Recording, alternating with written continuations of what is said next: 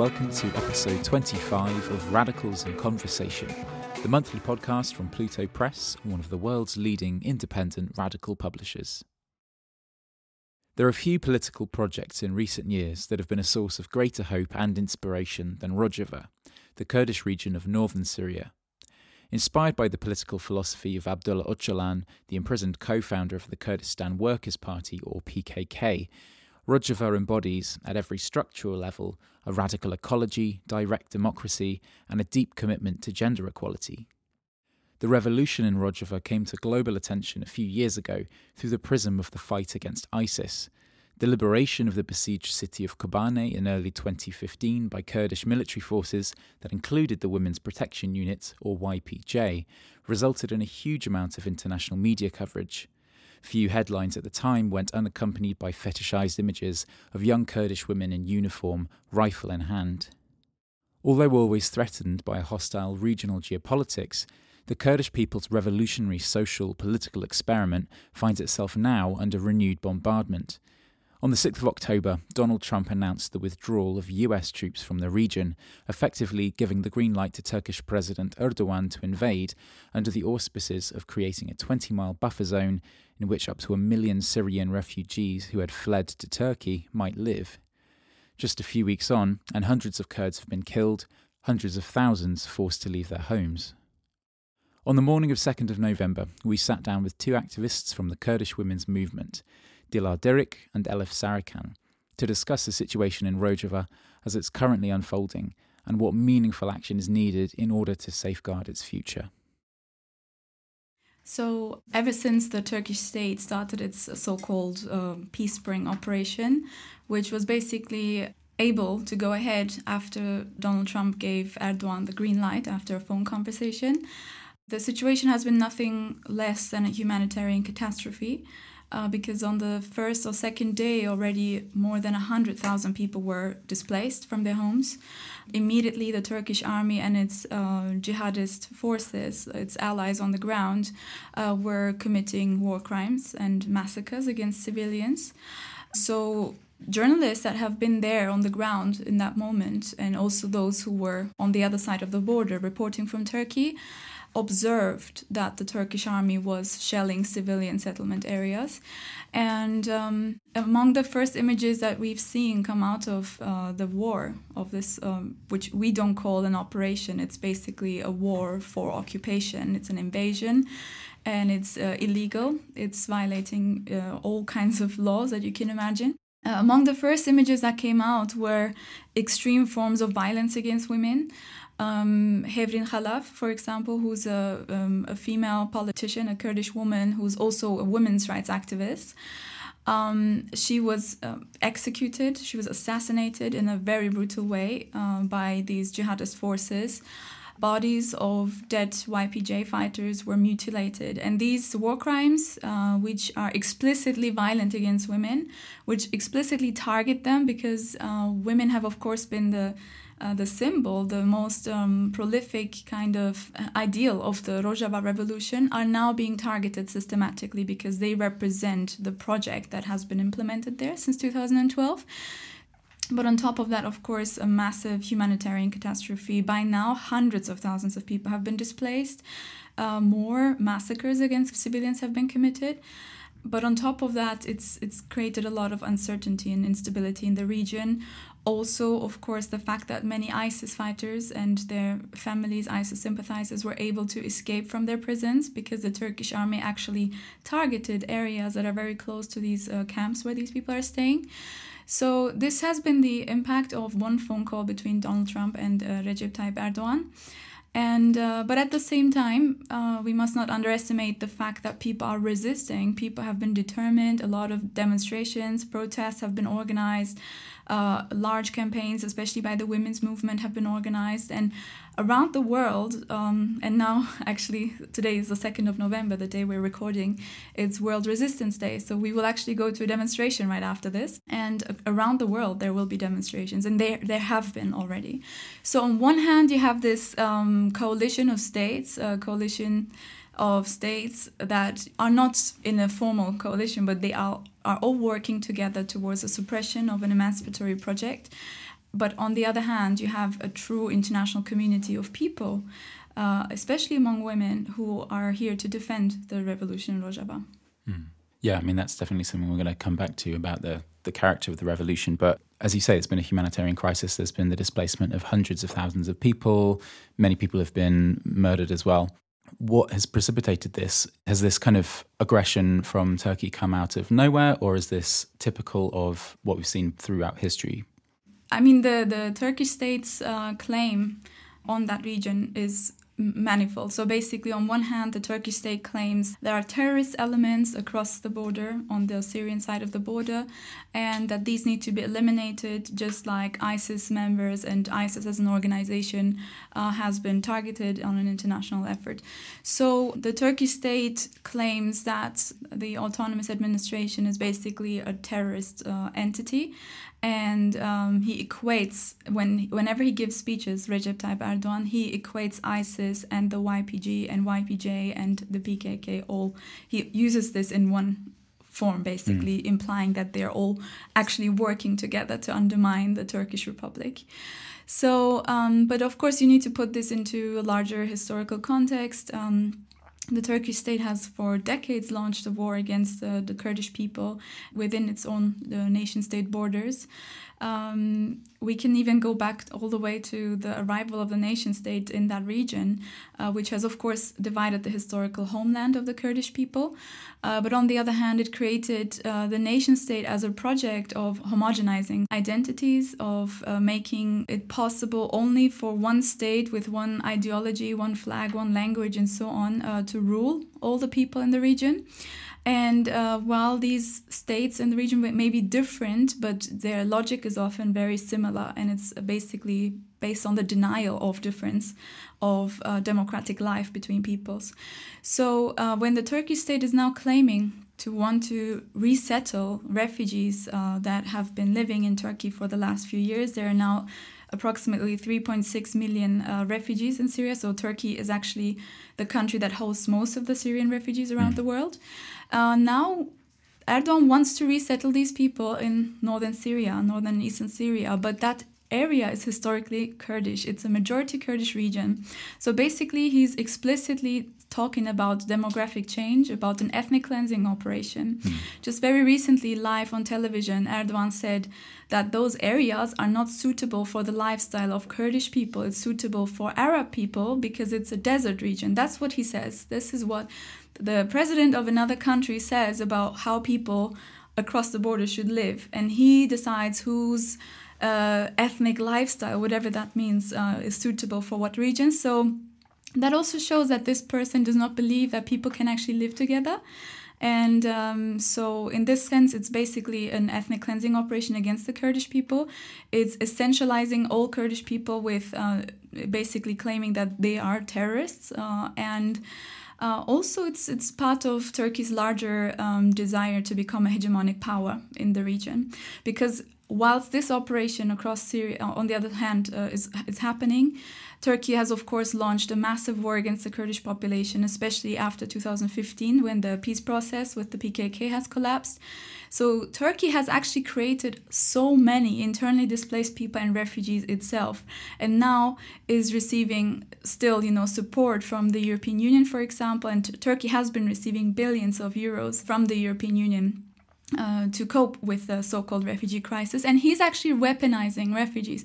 So, whenever Europe is criticizing Turkish uh, policies, whether it's this war or other things, he threatens Europe, saying, "I will send you all these refugees if you don't like what I'm doing." Mm. So it's it's really tragic, and uh, at the same time, the Turkish state is also occupying uh, parts of northern Iraq, of uh, southern Kurdistan. So there are lots of military bases in the region. So basically, the, the Turkish state is creating a, a war against the Kurdish people in three countries right now. And that's because, uh, in its plan to expand and become a hegemonic power, of course, because the Kurdish people live in those border regions, uh, in, in four different nation states, that means whenever Turkey wants to do something, it will be met by Kurdish people. So it's not only about uh, an ethnic cleansing campaign against the Kurdish people, like I said, it's also very ideological when you consider the fact that um, the forces that Turkey has allied itself with are actually, as has been proven by many investigative journalists, are uh, sometimes former members of ISIS, or they are people who have very similar ideologies. And I mean, if you look at their methods, especially in terms of the uh, violence against women um, that they have employed and continue to do so, uh, it's it's very hard to see a difference between what these groups are doing and ISIS. So. Hmm. So, why was Trump's decision to withdraw American troops so significant? It's clearly had far reaching consequences, but why was that decision so significant vis a vis like the Kurdish people in Rojava? I think when we speak about the decision for Trump to withdraw troops, firstly, it's important to understand that even his initial announcement wasn't, despite him saying we're bringing our troops home, that wasn't the plan. It was to withdraw them from the north of Syria uh, initially to a part of another part of Syria called Deir ez-Zor, where you know it's an oil-rich region, or to a part of Iraq. So it's not a we're bringing our troops home to keep them safe. We shouldn't be involved in you know overseas interventions and so on. It's sure. it's not it's not a win for anti-imperialism like yeah. some people have discussed. As Dilar has mentioned, it was a literal green light for a Turkish state invasion, which has already been carrying out ethnic cleansing and so on, as as explained. But I also want to point out that it's quite unusual for a world leader to publicly announce that he is about to commit ethnic cleansing before he actually does so.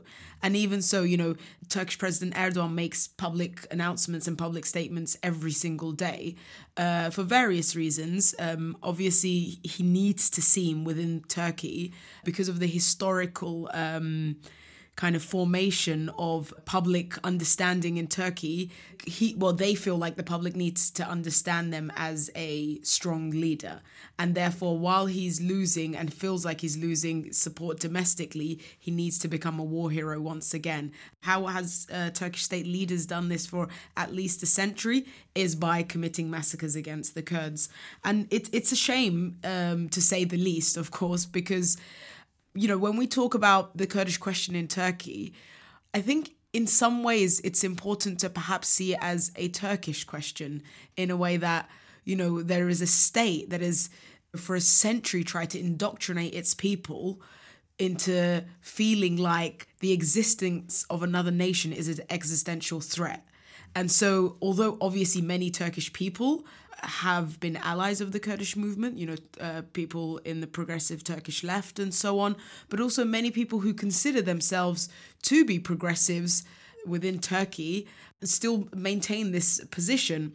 And so, you know, Erdogan again the other day he made an announcement saying, you know, if necessary, we'll expand our safe zone, quote unquote safe zone um, which means, if necessary, we'll expand our invasion and our occupation, which we always knew the Kurdish people, the Kurdish movement always knew, particularly when you look at the track record of the Turkish state, whether domestically or in the last eight years or so within Syria, that once the Turkish army comes in, that they are not going anywhere and they're only going to want to expand you know its ideology some people call this project like a neo-ottoman project whatever it may be it's one of the oldest rules in the imperialist handbook where you know you make it seem like it's a, some sort of a humanitarian action to invade another country and then you just ex- use it to expand your territory you know again uh, we always talk about Afrin in 2018 when the Turkish state invaded with their jihadi allies. But the invasion of Syria by Turkey also happened before that, you know, in Jarablus and these other areas. And it was always multifold. It was always to stop any gains of the uh, Kurdish movement based on democracy, ecology, and women's liberation. And therefore, they always strategically invaded to uh, create corridors to try and isolate communities from each other. And for us, it was not a surprise by any means that the uh, the self-appointed leader of the caliphate, Baghdadi Abu Bakr al-Baghdadi, was found in a place in Syria that is under Turkish control, and his right-hand man was found about five kilometers or so from the Turkish border. None of this is a is a shock to us. And I guess that kind of tells it all is that we're, we're not surprised by this anymore. What we're still surprised by is the lack of acknowledgement of this by the so called Western democracies. And again, I think the world needs to see this as not just as a threat to the Kurdish people, the a political and social experiment that's been implemented there, but also as a failure of the so called promises of Western democracy, and therefore see that these issues are very deeply interlinked, as in, it's not just about although very important, it's not just about meaningful international solidarity, but the fates of people in these areas of the world are directly interlinked. You know, if there's a development of a democracy in the Middle East, it will mean a development in many other parts of the world. That and that history has showed us that. So I think it's important to understand the intentions of the Turkish state. It's important to understand, despite contradictions within some of these nation states, whether it's you know France condemning Turkey, the U.S. literally the U.S. Congress um, boiling with dissent around this, and whether it's like certain words of condemnation uh, by the British state ideologically they're, they're always going to be invested in the futures of these nation states so it's only the people that will be able to people all over the world that will be able to resist this and that will be able to rise up and say our fate is the fate of uh, the Kurdish people and vice versa so we can all work towards a meaningful future. Hmm. I mean, at this point, perhaps it'd be good to talk a little bit about the political character of what's been going on in the region, right? Because it's something that's excited a lot of people over here. There's been a lot of talk in recent years about what's been going on in Rojava, direct democracy, the, the women's movement, ecology, and so on. Could one of you or both of you unpack that a little? It is important to stress that the people in Rojava um, have been an organized community for decades, actually.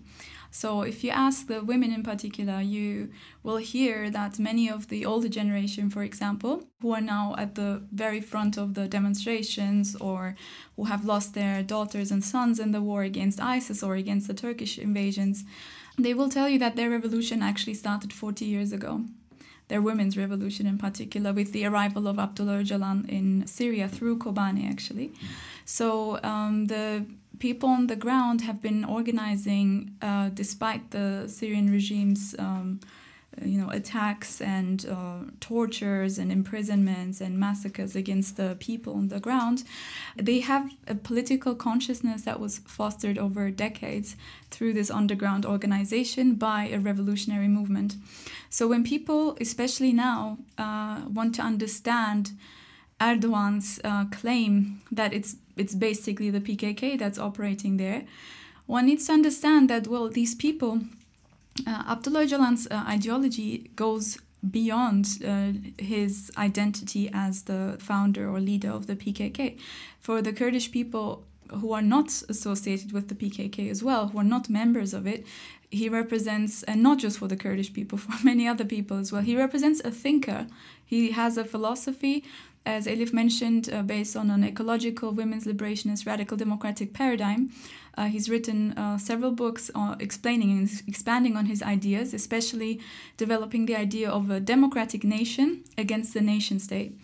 So, in this sense, uh, we can say that the system in Rojava since 2012, uh, this is when the Rojava Revolution was announced on 19th of July 2012, within the context of the Syrian war, they seized the opportunity at the time the fact that you know there was a certain chaos and in the kurdish movement chaos is always interpreted as a if you struggle and if you organize yourself you can turn that into an opportunity for yourself especially as women.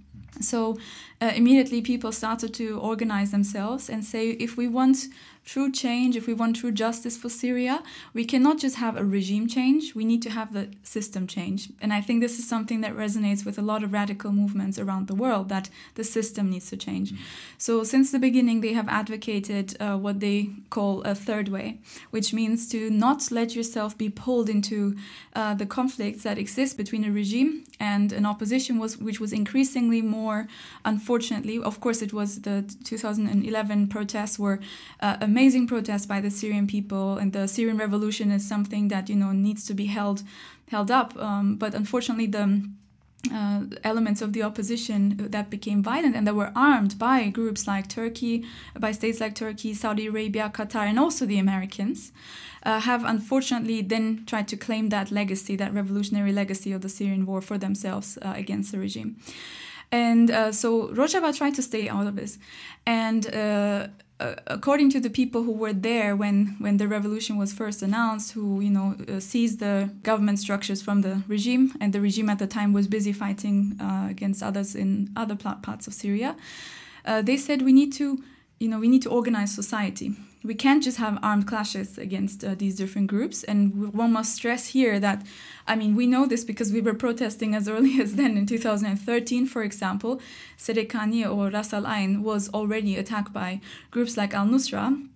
And actually, I was in uh, Serekani, this region that is now currently, you know, occupied by the Turkish army in 2014, and the civilians were saying that the border wall that Turkey then started already building did not exist when jihadist forces like Al Nusra uh, had control over it. Mm. You know, so actually they were saying that these jihadists were crossing from Turkey and that Turkey was happy for them to attack the Kurdish uh, people. And we know that, of course, that throughout uh, Erdogan had no interest to invade when ISIS was occupying elements of uh, its border. So, in this sense, it, it was significant that these jihadist forces immediately attacked uh, Rojava the most.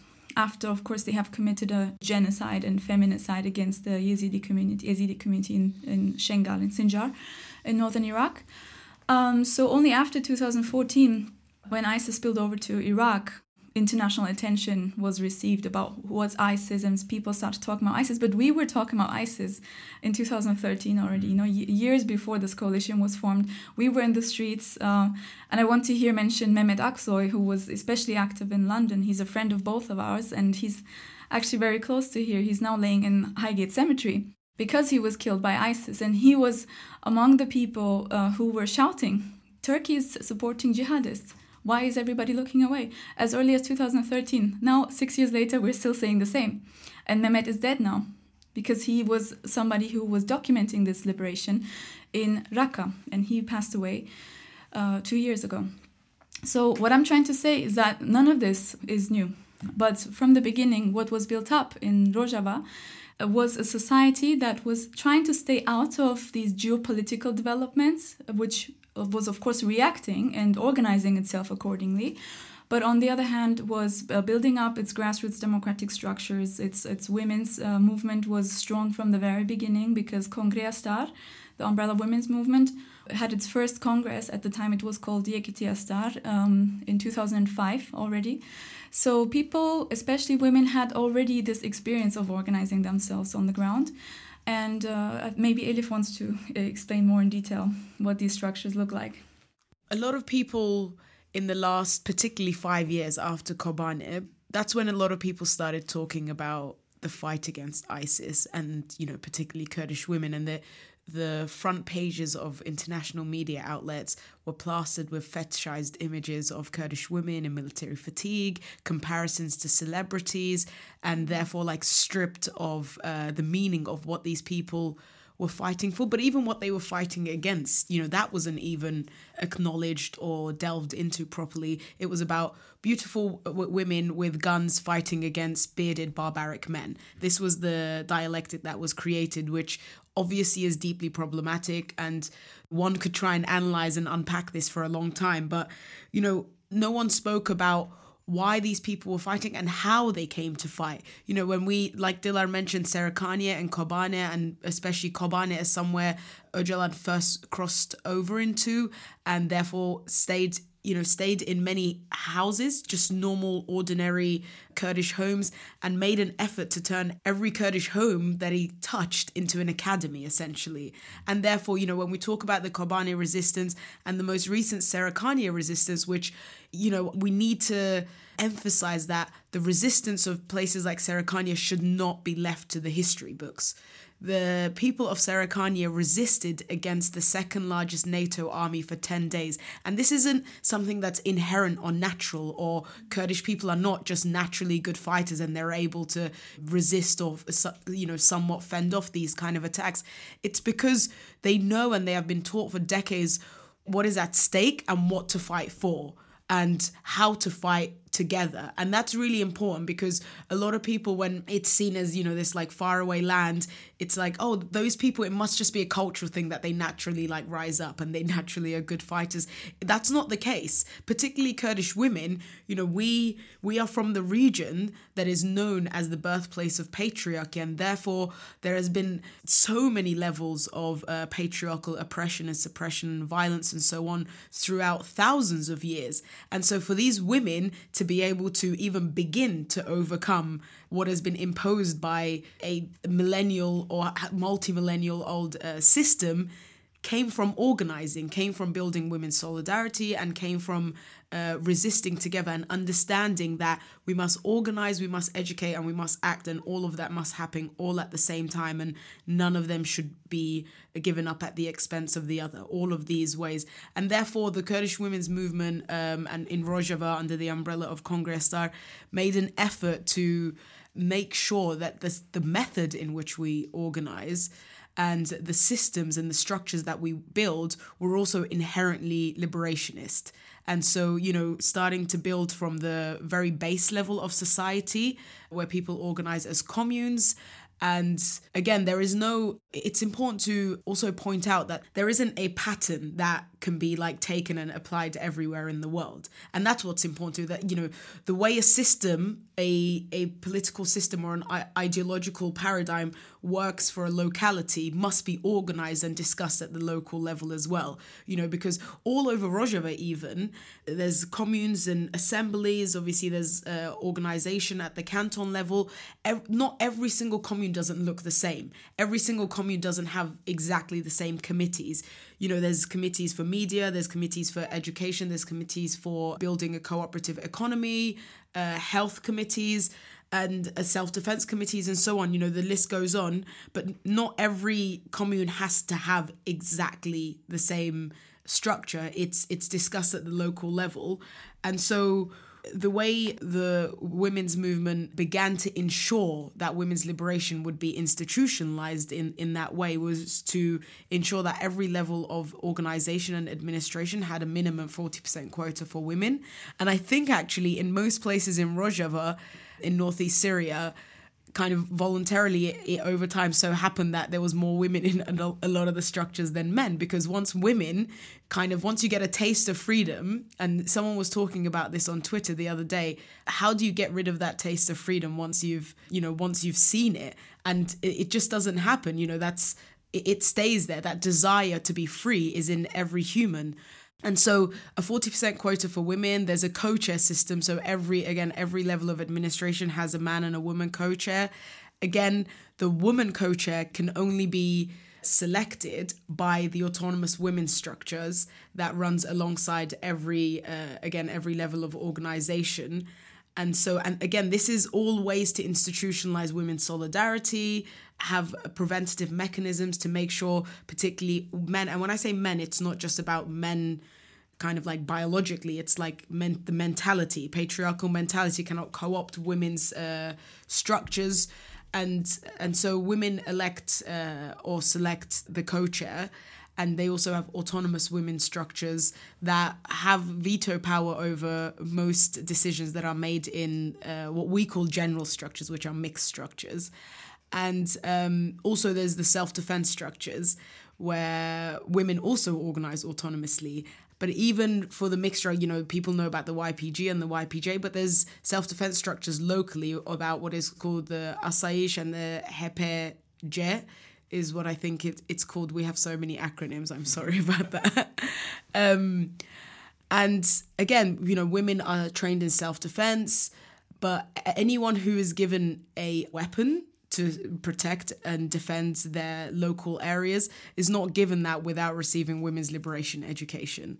So, as to again prevent obviously the patriarchal mentality of defending in an offensive way, but rather it's resistance, it's self defense, and also uh, local self defense structures are accountable to the very base level of society again to be able to uh, ensure that there is no monopoly of violence by any general overarching structure. These systems are developing, of course, and they're, they're being discussed all the time, particularly the cooperative economy uh, aspect of it. There's cooperatives being built in every corner of Rojava. When I was there last year, I was very happy to hear that there was a um, they were developing a cooperative to make sugar out of beets, which was amazing. There's there's obviously like olive oil um, and uh, olive cooperatives everywhere because and this was one of the characteristics of Afrin too before the Turkish state and its jihadi allies invaded and basically also as like a psychological warfare tactic cut down so many olive trees. Yeah, and this is still being developed and this is one of the things that is at stake with the Turkish state invasion. Mm. Yeah, I mean, I was going to ask what the consequences for this all are going to be given recent events.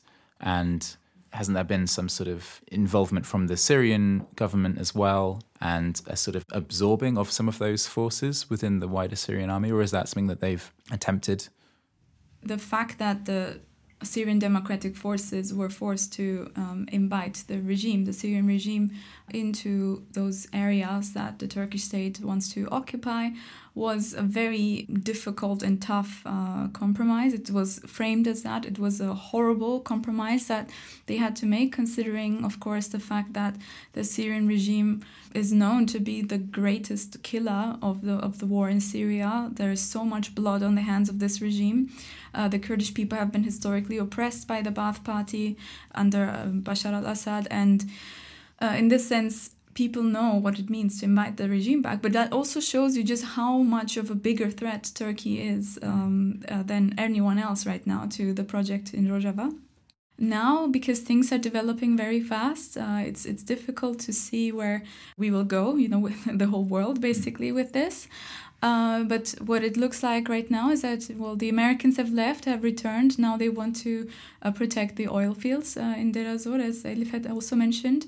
Um, now, yesterday, um, Russia and Turkey started joint patrols, and the civilians in those areas, uh, again, majority Kurdish areas, have actually thrown rocks and stones at uh, the, this joint patrol, despite, of course, the danger to their own lives we can definitely say that because of Trump's uh, policy in, in Syria, Erdogan has been able to go ahead with everything he wanted until now. And of course, uh, Turkey has played a game with both, with the West as well as with uh, with Russia and Iran and the Syrian regime. On the other hand, especially with the Russians, Turkey is trying to have continue good relations, and there have been some arms, uh, you know, exports between the uh, two. So, in this sense, it's difficult to see where this is going. But on the other hand, um, the the Syrian Democratic Forces, uh, from their military's perspective, but also the political institutions in Rojava, the, the autonomous administration of northern and eastern Syria, and all of the civil society, uh, so the women's movement, the youth, um, also, for example, the, the Syriac Military Council and um, Syriac Assyrian organizations there have said they will resist and they will not, um, as Elif was saying, you know, once you have lived hmm. uh, for six years in a completely different system, which you know of course it's it's a struggle to create a new system. It's not something that happens over and it would be against the spirit of democratic autonomy as well to Im- to simply impose something on the people. But in a creative manner in a way that looked like negotiation and struggle people have been able to find a way of living together in a region that was built on the logic of the nation state which basically only well it's still called the Syrian Arab Republic so, in that region, in this very diverse region, where also we should say it's also mainly a historically Christian region, uh, and a lot of the communities who live there, the Armenians, the Syriacs, Assyrians, uh, uh, Chaldeans, are also survivors of past Ottoman genocides. So these people interpret the Turkish state's invasion plan in that in, in historical ways. So um, what does it mean basically? this this this war. So in that sense, people are looking for alternatives. They are determined to protect this uh, system that has given them some sense of historic justice. So the diplomacy that needs to be led also by by peoples, by movements, by struggles cannot be state centered. It cannot uh, just wait for states to take decisions. We can't just react to the next tweet or phone call uh, by Trump, but we need to be able to organize ourselves to set agendas ourselves instead of just accepting whatever happens as fate because that's not how Rojava was built. Mm. So, what can people on the left here in the West do again, events are changing quite fast. This is probably going to go out in a week or so. So I know might not be too specific, but in general terms, what, what needs to happen? The reaction, but also the way the revolution in Rojava, uh, the revolution of the Kurdish movement, has been uh, understood by people all around the world has been quite humbling for a lot of us who have been organizing around this for a long time. So I think uh, people's reflexes have certainly been uh, quite beautiful and quite meaningful. But of course, we, there needs to be more done. There needs to be more done to channel the energies we have into taking, but also uh, influencing action as well. And again, like Dilar said, not just state centric action. So it's not like all of our actions should be uh, directed towards trying to get, you know, for example, in the UK, the British state to make a decision, but it's it's to make sure that the entire world knows that the future of the Rojava revolution, the a revolution based on uh, a radical democracy, ecology, and women's liberation, is all of our revolution. And therefore, the victory of that revolution would be all of our victory. And that's mainly because particularly since the 80s, you know, in the late stage uh, aggressive capitalism, neoliberal capitalism, particularly, even though there's been a crisis of capitalism and people have been talking about this for decades, one of the ways that ideologically capitalism and capitalists have been able to maintain that we must save capitalism from itself and try and improve capitalism rather than create an alternative to it has been has been by saying, you know, alternatives to capitalism do exist, but they won't improve your life. Or to say, you know, do you choose um, a bit more equality, but that means you just you don't have freedom, you know, when referencing uh, particularly real socialism and so on. And so there's been this attempt to make sure that there isn't a quote unquote good example to go by. And that's what Rojava demonstrates actually to international powers. It's the threat of a good example of that an alternative to capitalism, to patriarchy, to uh, obviously neoliberalism exists.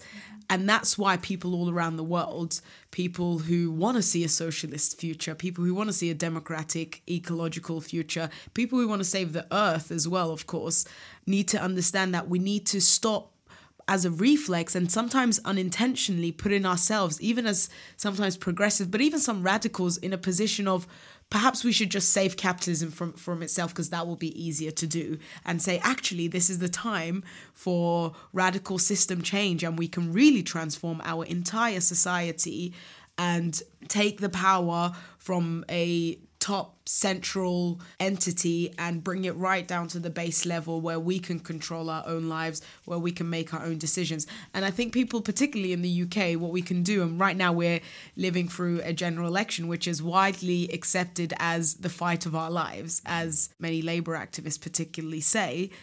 And I, I believe that. I do think it's the fight of our lives. And that's not because I don't think there should be any illusions about what a Labour government and a Corbyn government can give us.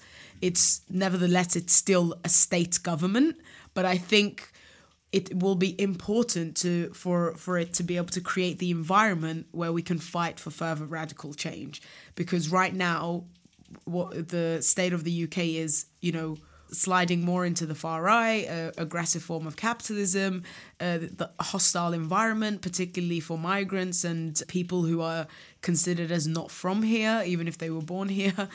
And you know the xenophobia and so on. So I think what people could do as an action is please write to all of your MP candidates because right now, as it stands, all MPs are candidates because there's a general election, and ask them for their position and if they if they will pledge to first and foremost work towards and implement a radical, humanitarian, just international and foreign policy, and therefore what that will look like in protecting the democracy that is being developed in uh, northeast Syria, and also how they will hold the Turkish state accountable for the atrocities they have committed, for the war crimes they have committed, for their use of chemical weapons, which, by the way, has now come out that the white phosphorus that the Turkish state used in Serikania was sold by the UK. So you know what will what will candidates do? What will if you become an MP? What are you going to do to ensure that these people can continue to develop a system that will be an example to the entire world, but also to take direct action. You know, there's many arms companies, there's many, um, you know, Turkish state funded entities in the UK as well. To, to agitate the, the, the existence of any Turkish state entity around the world and to show that the people of the world are with the revolution of northeast Syria and so, you know, there's many ways one could. Of course, there's the Rise Up for Rojava, there's the Women Defend Rojava uh, platforms and campaigns. Particularly, women must organize around this. And please uh, create your Women Defend Rojava groups wherever you are in the country. Uh, get in touch with people from the Kurdish women's movement, or you'll, if you have any contact with your local Kurdish community, get in touch with them, organize locally, organize direct action, and also perhaps one of the most immediate things people can do on a personal level is to make sure you do not holiday in Turkey because Turkish state holiday resorts have a direct link with uh, arms manufacturing uh, corporations. They're actually often owned by the same corporation, the arms manufacturers and uh, holiday resorts. And there's a website called boycott turkey.net where there's a lot of information on this stuff too. And people are working on developing um, a a more uh, direct and sophisticated campaign in which people can get involved in. Brilliant, yeah. Anything to add to that, Dilara? I mean, Elif said everything that needs to be said on that, but I would like to stress also an academic and cultural boycott has been uh, called for. Uh, so, on top of the tourism and uh, Turkish products, uh, people have been encouraged. This was an international effort, and it's it was stressed that this is not to undermine the Turkish artists and cultural workers and academics who are, of course, struggling uh, democratically against the, the state themselves, and many of them have been imprisoned and sacked and uh, lost, uh, you know, a lot of things in their lives. But this is against Turkish state-funded and government-funded projects. So uh, people have called on uh, people around the world to boycott uh, conferences, co- concerts, and um, other kinds of activities that are funded by the Turkish state inside Turkey as well as outside. And I think um, what's also remarkable uh, is, for example, in Iraqi Kurdistan, in southern Kurdistan, where the Turkish state has, especially uh, since last decade, um, tried to basically economically colonize the region and to tie it uh, politically to the fate of Turkey and to create also this kind of counterforce against the revolutionary Kurdish struggle, that the ordinary people, the people on the grassroots, are now taking personal initiatives to say we are boycotting Turkish products. Uh, people have been demanding less and less, um, apparently. So uh, it's amazing to see how creative and how you know um, genuine all of the struggles uh, and actions that have been taken by people are. And I mean, it's very significant to see, especially, I mean, Elif mentioned the Women Defend uh, Rojava campaign. Women have really genuinely rallied and, and they continue to do so for Rojava, around Rojava. I mean, so many people from around the world have traveled to Rojava, have gone there to observe, have gone there to learn, to exchange ideas, and they have gone back and they have been organizing in their own context because the people in Rojava from the beginning have been saying, uh, you know, we, we cannot survive without system change everywhere in the world. So in a in a world system that is governed by nation states, that is you know run by international institutions like the UN or military pacts like the NATO, uh, it is possible to to continue one's existence in a radical way. It is also possible to create safe havens for ourselves, but it's not going to ultimately change the the course of the planet, which in times of uh, you know ecological catastrophe, in times of you know devastation, in times of uh, the erasure of indigenous communities in a time of feminicide everywhere around the world, we cannot afford to not be organized. So in this sense, uh, I think it's it's quite historic to see how much women see. Uh, their own struggles to be connected to Rojava because um, this is an attack that is very much ideological it's not only manifested in the crimes that are being committed against women's bodies and women's political will. Uh, in Rojava, it's also it's it's a fundamentally patriarchal institution, the nation state. And as Elif mentioned at the beginning, uh, we're talking about a region where the state, uh, where patriarchy have originated and institutionalized themselves and become something like a world system. And so Rojava, as an example for a democratic nation, as an example for a life where people can live together in solidarity if they organize themselves democratically, if they are committed to certain values that they create together that are not imported or kind of imposed on people from the top. Uh, and if this effort is led above all by women, and because they have the most to win by this kind of system change, then Rojava really truly stands for an example for the opposite of the nation state system and the fact that it originated in the same place where these systems of hierarchy and domination have institutionalized itself. It's quite historic. And I mean, this is how we see it. Maybe this is an ideological interpretation, but um, it has meaning and it gives us excitement. It gives us a sense of. Um, yes, if we understand these systems of oppression as systems, then we also can demystify and kind of deconstruct the state in our own mentalities. We have learned with Rojava, not just the people in Rojava, but everywhere in the world, people have been given an example of we can live without the state. The state needs us, not the other way around. A non capitalist or anti capitalist life is possible. Uh, women's freedom is possible.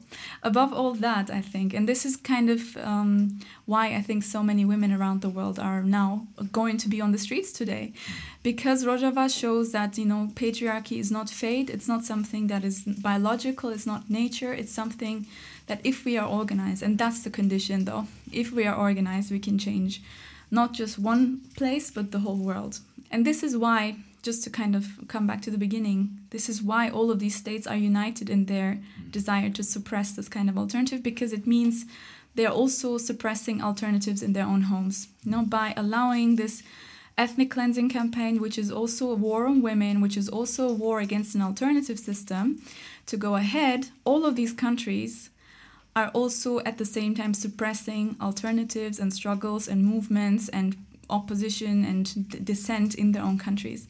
Because they're saying, look, if you want anything other than what the current system represents, that's not going to happen because capitalism is your life. Capitalism is the end of history. And Rojava said no to that at a time in which uh, in the Middle East, um, like non-alternatives were imposed on people, saying you have to choose between this or that system. There cannot be an in-between. Rojava said, no, we have an alternative, and that alternative is not just a reaction to whatever else is there, but it's autonomous. So in this way, I think as uh, people on the left, as people who consider themselves as being against the current system, we need to also be able to be creative and autonomous in our politics, which is why we encourage, especially people on the left, to not get drawn too much into um, narratives and discourses of the states, but focus on organizing societies uh, in their own context and also for other people. And we need to overcome basic solidarity. Yes, it's easy to just be basically in solidarity with people. We need to organize together. We need to have common strategies. We need to have common plans. We cannot just wait for the next massacre to happen and then we all send out statements and that's it.